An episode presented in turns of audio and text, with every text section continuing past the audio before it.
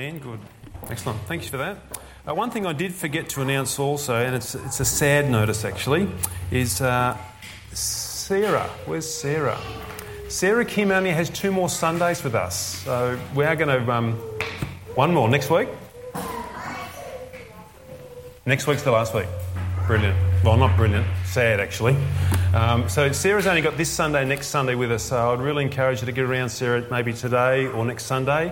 We'll give her a call through the week to really uh, thank her and uh, pray that God blesses her as she uh, embarks on a bit of a trip around the world, then um, back to Korea from there. So Sydney, then around the world. But anyway, next week we'll um, have some more to say about you then, Sarah. So please make sure you get to uh, say goodbye to Sarah at least today if you're not going to be here next week, or uh, definitely next week as well. So we are sadly going to miss her, but, but more about that for next week.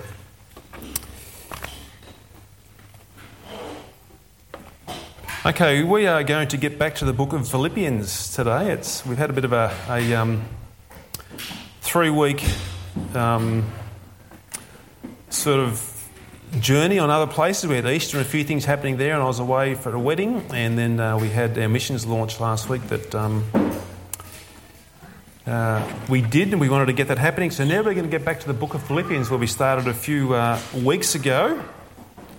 Uh, Philippians uh, is a letter that uh, Paul the Apostle wrote to uh, the church in Philippi. Uh, Paul was in a Roman prison. It's what we call one of the prison letters. Uh, he was in a really difficult place, but uh, Paul writes a lot about joy. And we've titled our series, uh, Joy in Hard Places, which is exactly what we find in Philippians as uh, Paul reflects upon the gospel and allows Jesus Christ to sort of work through his life and transform every aspect of his life. So uh, we're going to get back to it today. So if you've got your Bibles, um, get into Philippians. But uh, before we get to that point though, what does the world see when it looks in upon the church? What should it see when it looks in upon the church?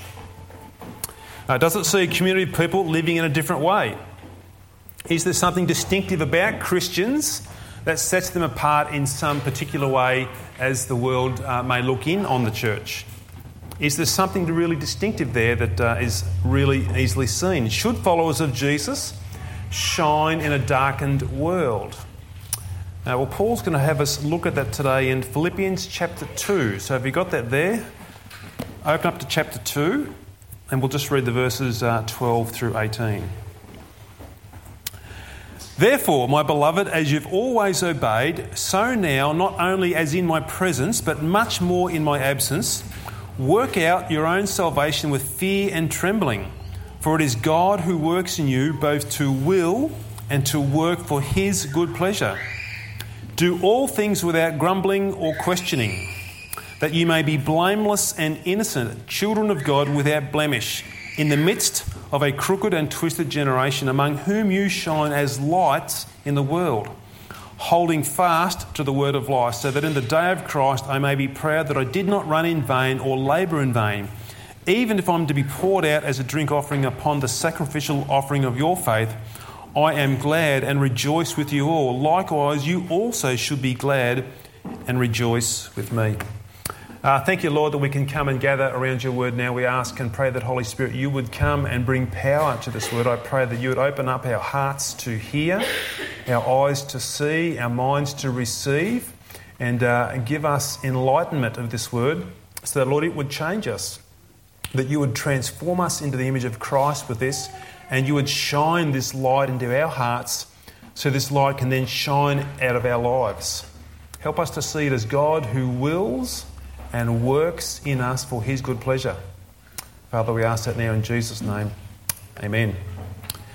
Uh, the Philippian church of this time uh, was having some challenges that they were facing.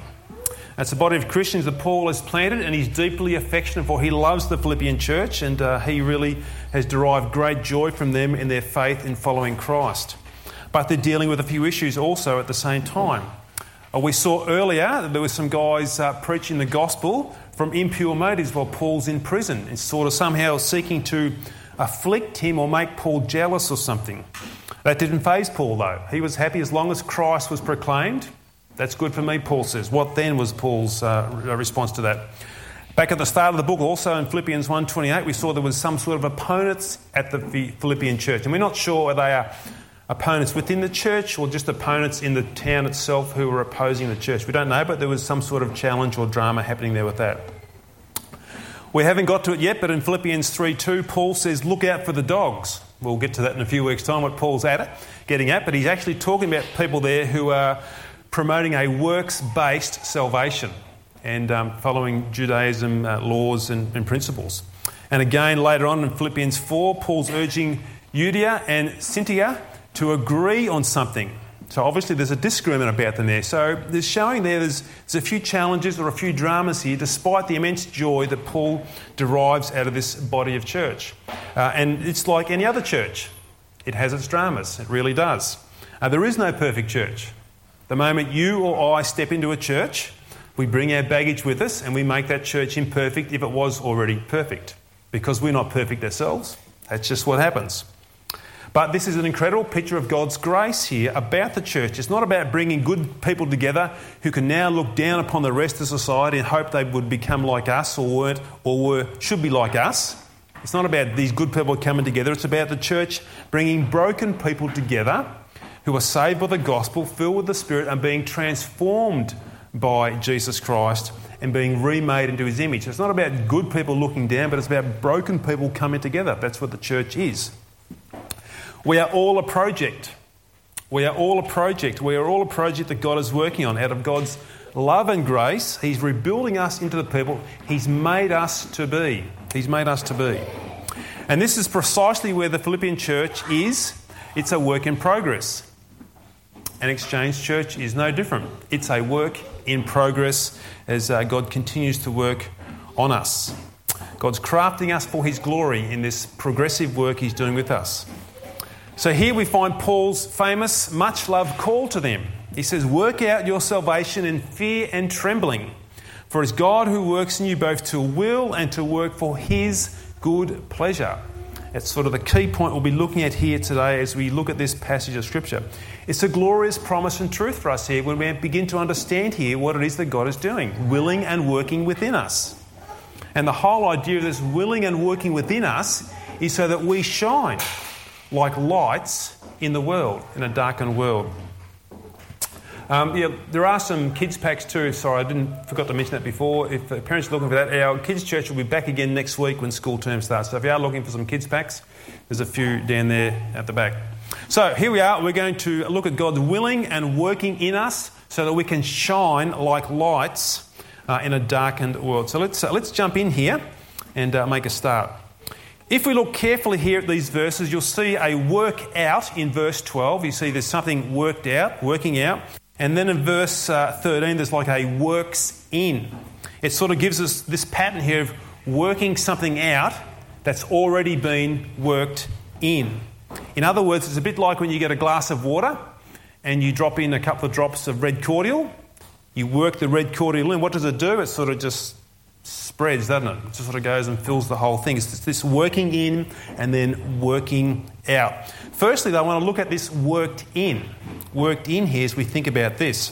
It says there in verse thirteen, for it is God who works in you, both to will and to work for his good pleasure. Paul is simply saying, for you, the Philippians, here at Philippi two thousand years ago roughly, or the believers here at Exchange Church Shepherd in two thousand eighteen, the Holy Spirit has miraculously worked in you, in you, the life-saving message of the gospel. The Holy Spirit's unveiled the message of who Jesus Christ is and what he's done at the cross. He's unveiled the whole life of who Jesus is and the whole, as it were, unpacking of what the Old Testament was all about. And for the, for the Philippians now, what the New Testament was about to work out. It's a miracle of the new birth. We can't describe in sort of step-by-step motion what takes place. But we know that it's a miracle that the Holy Spirit does, alone, without our help. All of a sudden our eyes are opened up to who Jesus Christ is, who the truth of what he's done and what he's achieved for us. And in this new birth, in this working in, in the initial, in the initial phase of what we could call conversion, our hard drive, our central core, the control centre of who we are, which makes us do things or makes us think or whatever it might be, this hard drive or central core is totally reorientated. It's totally changed. The direction is totally renewed from where it was to now where it is when God does this work within us. Our thinking and our desires have a new direction. Something principally, primarily has changed within us. When God works into us by His Holy Spirit, the message of the gospel. And Ephesians chapter two verse five captures this sort of change here for us really well. Even when we were dead in our trespasses, prior to God working into us the gospel, then, it says in Ephesians, made us alive together with Christ. By grace you've been saved. That's a great passage there in Ephesians. We are dead in our sins. We are dead spiritually. God works into us by the Holy Spirit the message of the gospel, and we become alive. All of a sudden we're alive to who Christ is and the truth of the gospel. It's like a death to life experience. This is what's been worked in. The principle or the core of us has changed. It's taken a deep change deep within us. Now, this might look differently for all sorts of people, as in the rate of change. I mean, the same new birth occurs to everybody, but some people may have a rapid sort of growth or progression in the gospel. Others might be slow and incremental. Doesn't make any difference in the sense of what God has done, but there might be slight changes in the pace of how it begins to work itself out in our lives. But regardless of that, the Holy Spirit has resided supernaturally deep within us, unfolding the message of the gospel. This is something worked in by God initially and primarily. Okay, this also now gets worked out. What has been, what has and is being worked in now must be worked out. And this is Paul's great call to the Philippians here in uh, verse twelve. He says this, therefore, my beloved, as you've always obeyed, so now not only as in my presence, but much more in my absence, work out your own salvation with fear and trembling. Paul is saying now this principal core has been changed within you. The hard drive has been transformed. Now let it translate or let it work out through your life. Let it actually move through every part of who you are. Be transformed and changed by the Spirit working through the gospel. Put it into action. Work it out. Let the gospel change and renew your thinking. Let the gospel change and renew your speech. Let the gospel change and renew your actions. Work it out through every aspect of your life. Paul's not saying work for your salvation. He's saying work it out, what God has already done in you. Work it out through all of your life. Nothing is untouched by this transforming work that the Holy Spirit does through the gospel. It's to be worked out in every aspect of who we are. Nothing is left uh, untouched by this. And that's simply what Paul is saying here in these first couple of verses. God's worked something in, primarily, initially, centrally. Now we work it out through our lives. It's really critical, though, that we get this principle. It's really critical that we understand here about this idea of working in and working out. The principle is that God is the author of our salvation from start to finish. From the very first time that our eyes are opened up till we breathe our last here upon earth, God is the prime mover in our lives in salvation, carrying out His salvation purposes for us. It's really critical that we grasp that and we get that. Because sometimes many of us can get overwhelmed by fear and doubt about the circumstances we face now, or sometimes even the future ahead of us. Some people are really bound up by these things. Some people can't even leave their home sometimes because of fear of the future or fear of actually what's happening today. They just get so caught up in that fear, it paralyses them. Now, how will I get through this prolonged sickness of my child I'm facing? Sometimes that's a paralysing fear for some people. How will I ever cope with this job redundancy I've just received? Some people just actually get shriveled up and they just can't do anything when that begins to happen to them. How will I get through life when my kids have left home and I'm all alone? Now, some might be saying, yeah, I'm going to do that real easy. No, no. But others cope, others struggle with that because they get their life built in and wrapped around their kids and they think, it's going to be crazy if I'm all on my own. I can't handle this. And it becomes a paralysing fear for them. That could be one of the kids now. See, Paula will be glad when they're all... No, no, no, she really does love you, Hayden. But sometimes these are things that happen. These are fears that sort of, you know, can paralyse us. When we think like that, that we get fearful about the future or fearful about a prolonged sickness or fearful about a job redundancy, we're beginning to think that life is all on me and it's all about my self-effort and how am I going to dig myself out of this hole or how am I going to get myself through this challenging season? I'll just fall to pieces. I'll be a mess. I'll be a wreck. These fears can very quickly drive us into these situations as we um, maybe let them go there. But look at what Paul says here again in verse thirteen. For it is God who works in you, both to will and to work for his good pleasure. The reason why we can confidently face now and the future is that God is working in you and me. God is working in me and in you. God is working in us. God has adopted you and I into his family. We are loved by him. And with his unlimited resources, he's working in you and he's working in me. I'm not on my own. I don't face those challenges on my own. I face them with God because he's working in me. Not outside of me, but in me. Well, you might say, well, what's he doing? Okay, he's working in me. What's he up to? What's God doing if you say he's working in me? This is what he's doing. It says there in this verse that he's working in our will. He's working in our will. What is my will, you may ask? Well, I guess we've all heard of somebody's last will and testament. And if you're like me, you probably get some of those crazy scam emails that say that someone's from Africa or somewhere who's just sent you a Nigerian, you've been the benefactor of somebody's will and you've got so much English pounds, millions of English pounds coming to you, and we all hope maybe one day we do have a rich uncle somewhere who can do that. Well, what's happening here in a will? What is a will when we see there a last will and testament? It's the thoughts, the intentions and the desires of that person after they die, isn't it? I want to write down my thoughts, my intentions and my desires to do with my estate.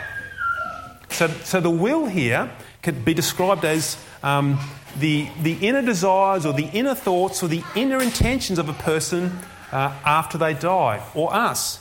So what is God doing then in our will if he's working there? Well, God is moving in our thoughts.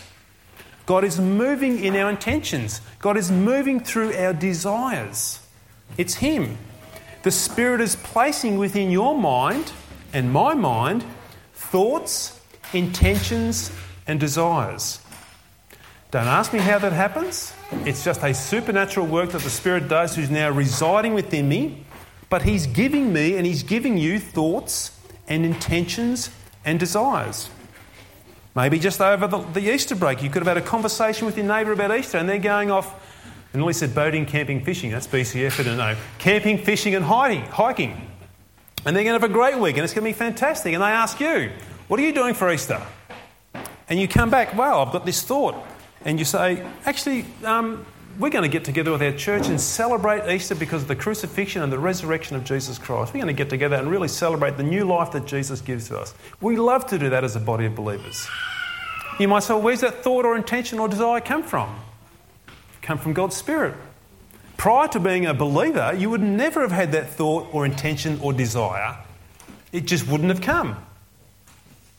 But now that you are a believer and God has given you, uh, done this primary work within you, he places that thought. Actually, we're going to celebrate Easter with our, our brothers, and, you may not say brothers and sisters in Christ, but with uh, family and friends. That's where it comes from. The Spirit has placed that thought deep within us. God is moving in our will. He's moving in our thoughts, in our intentions and our desires. But it says more than God just being in our will there, doesn't it? It says this. It said God wills and works in us. Not only works in our will, but he also works in us. You might say, well, what does that mean? God works in us. He wills and works. When somebody's working at something, it normally means they're using some type of power to carry out an action, doesn't it? If I've got to shift um, a whole heap of dirt in my backyard, I go get my son to do it. No, no, no, no.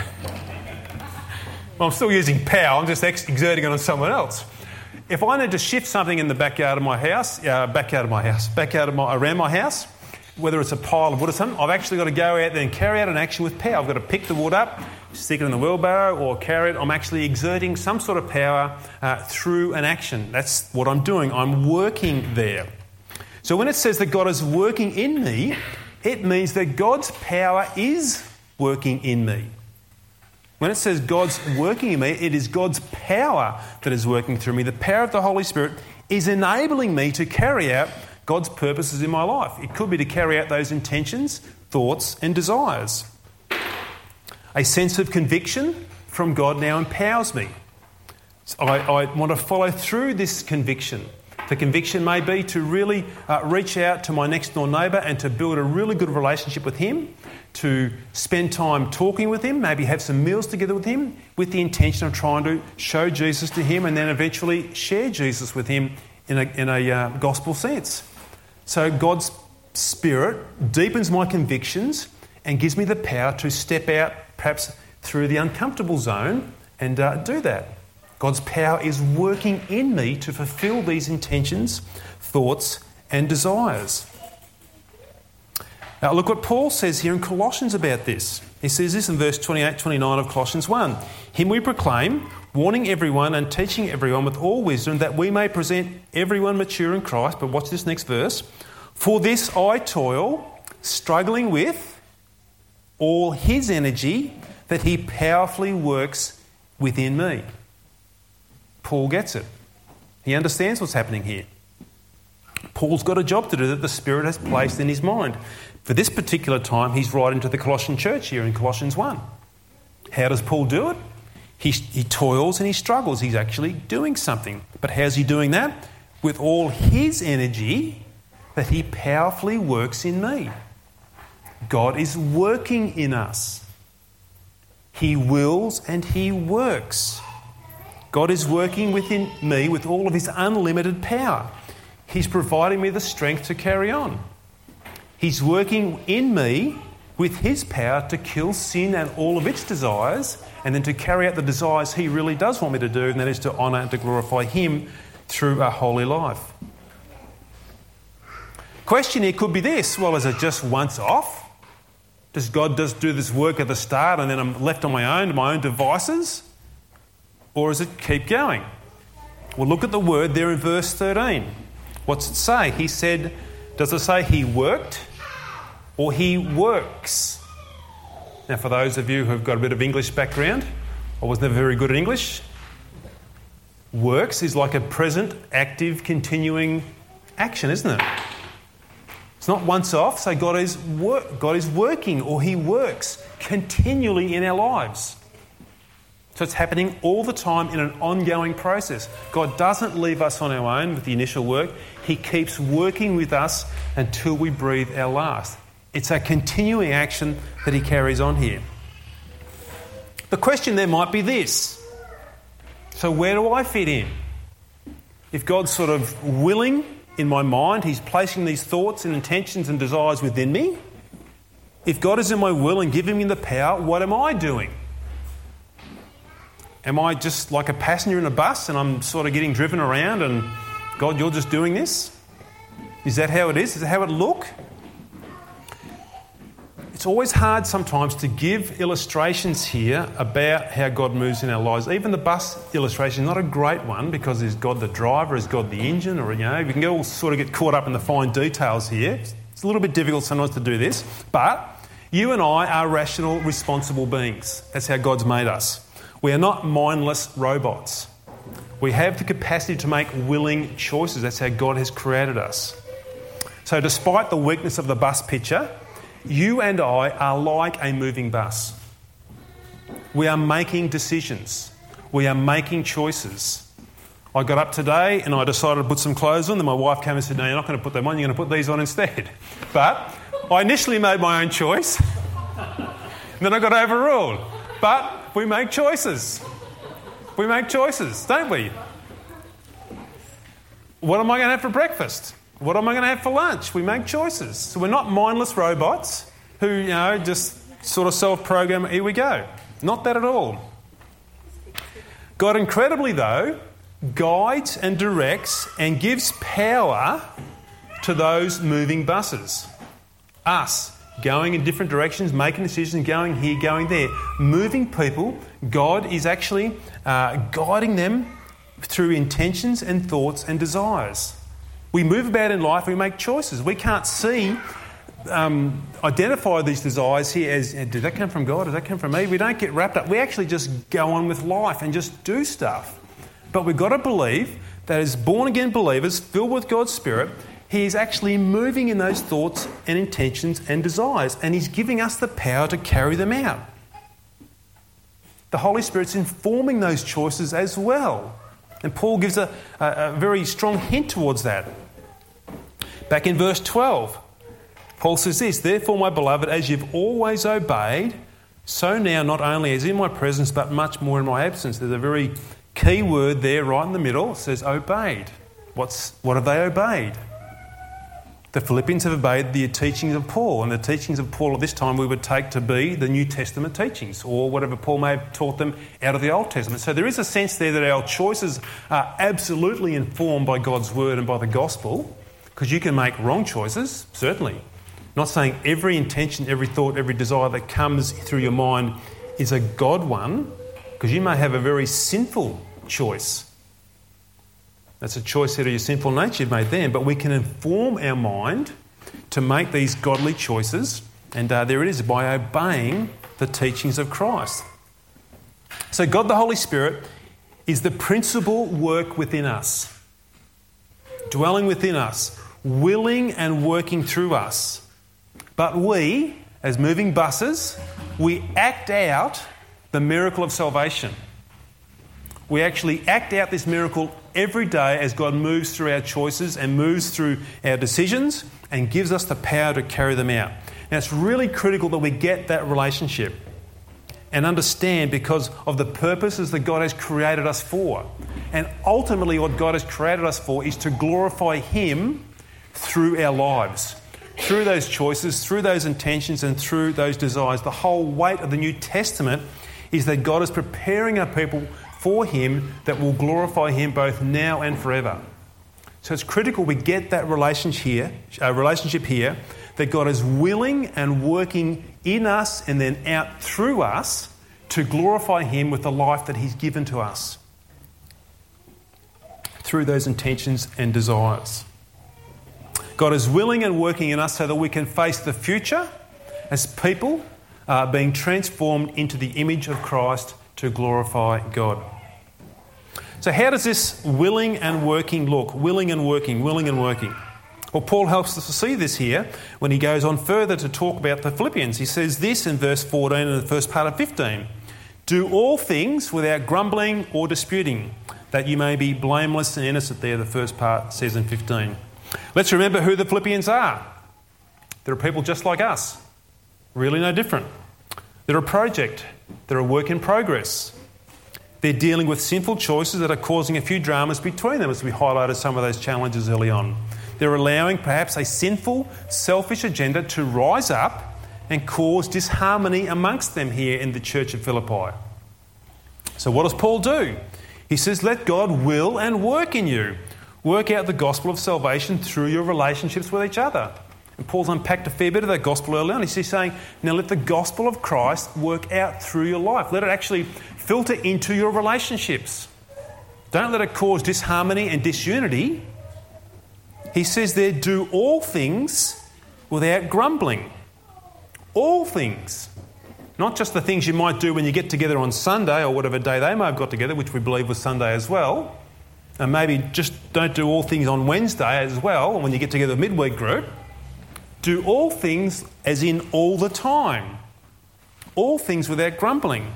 Let the Spirit work in you who's transforming you in your thinking, and don't let yourself fall into complaining or murmuring, grumbling. The best example of that I can get from the Bible is probably with Moses. He wasn't a grumbler or a complainer, but most of the people with him were. He was God's appointed leader to lead them out of Egypt. He had a very difficult task to do. Three million people out into the desert. That's where he's got to take them. Very, very challenging. He wasn't out there very long, and the people started to murmur and grumble and complain. What do they do?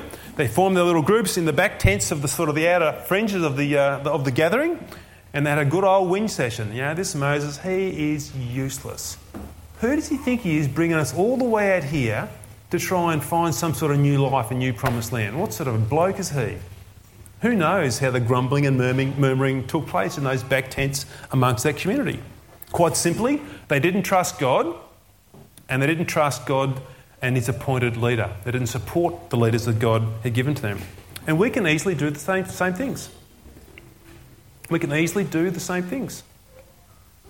We can look around sometimes within a church and easily have a go at who may be leading a various ministry or whatever. We think, do they really know what they're doing?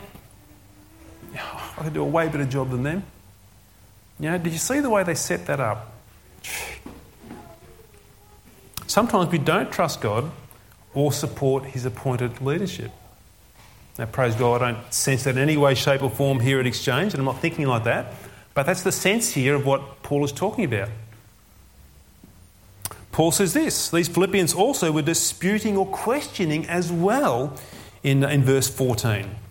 And Paul's point here is, is to, as I looked up the sense of what this word was um, talking about, uh, this disputing was being carried out over matters of opinion and not over matters of significant importance. Like, should we set the chairs long ways or crossways? It's a matter of opinion. Now, there could be some practicalities. It's worth having a discussion over that. But Paul's saying it doesn't become a place where you dig your trenches and have trench warfare across the other side of the room. That's not what it's about, Paul's saying.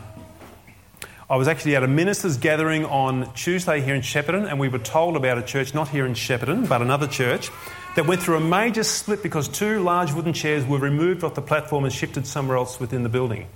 And a number of the people in the church walked out simply because of that. Now, that could have been the straw that breaks the camel's back, but it just shows you sometimes how matters of opinion become like disputing things and just gets ramped up crazy-like and way out of proportion. But God would say, Paul would say as well, uh, let the gospel work in you to set you free from getting up on your high horse about which way the chairs are stacked or what colour the carpet is. Don't dispute or argue with a sword in hand because you want the colour carpet red or you want the colour carpet blue. Paul's saying that is not what the gospel does when God is willing and working through you. He frees you up from actually getting caught up in these trivial matters. God wants us to be blameless and innocent there, as Paul tells us. It's so incredibly important for the world we live in today. The church, the world needs to see a community just as Paul is describing here. Not murmuring, not complaining, not grumbling, blameless and innocent. A community that God is working through for his good pleasure, by his will and by his power in us. And the world really wants to see that.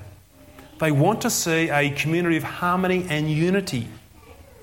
They want to witness this despite the differences we all have. They want to see people coming together with these differences but still doing it in a harmonious way.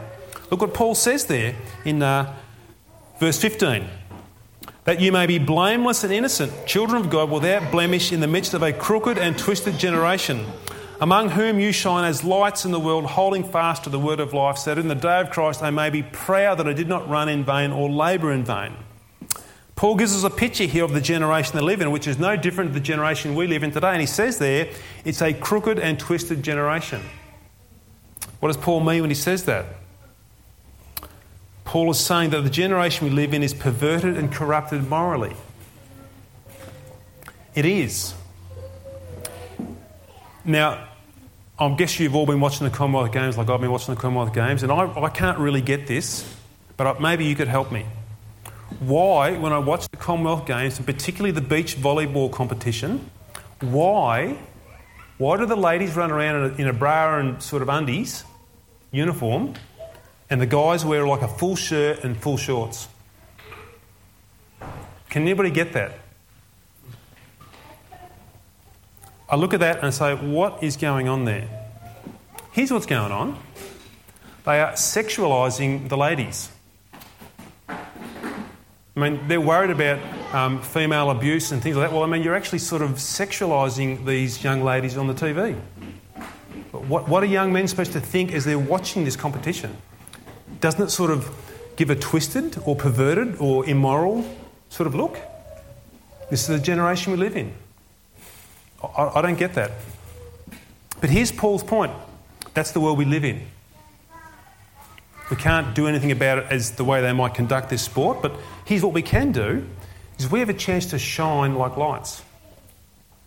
We have a chance to allow the gospel to work its way out through our lives and to shine.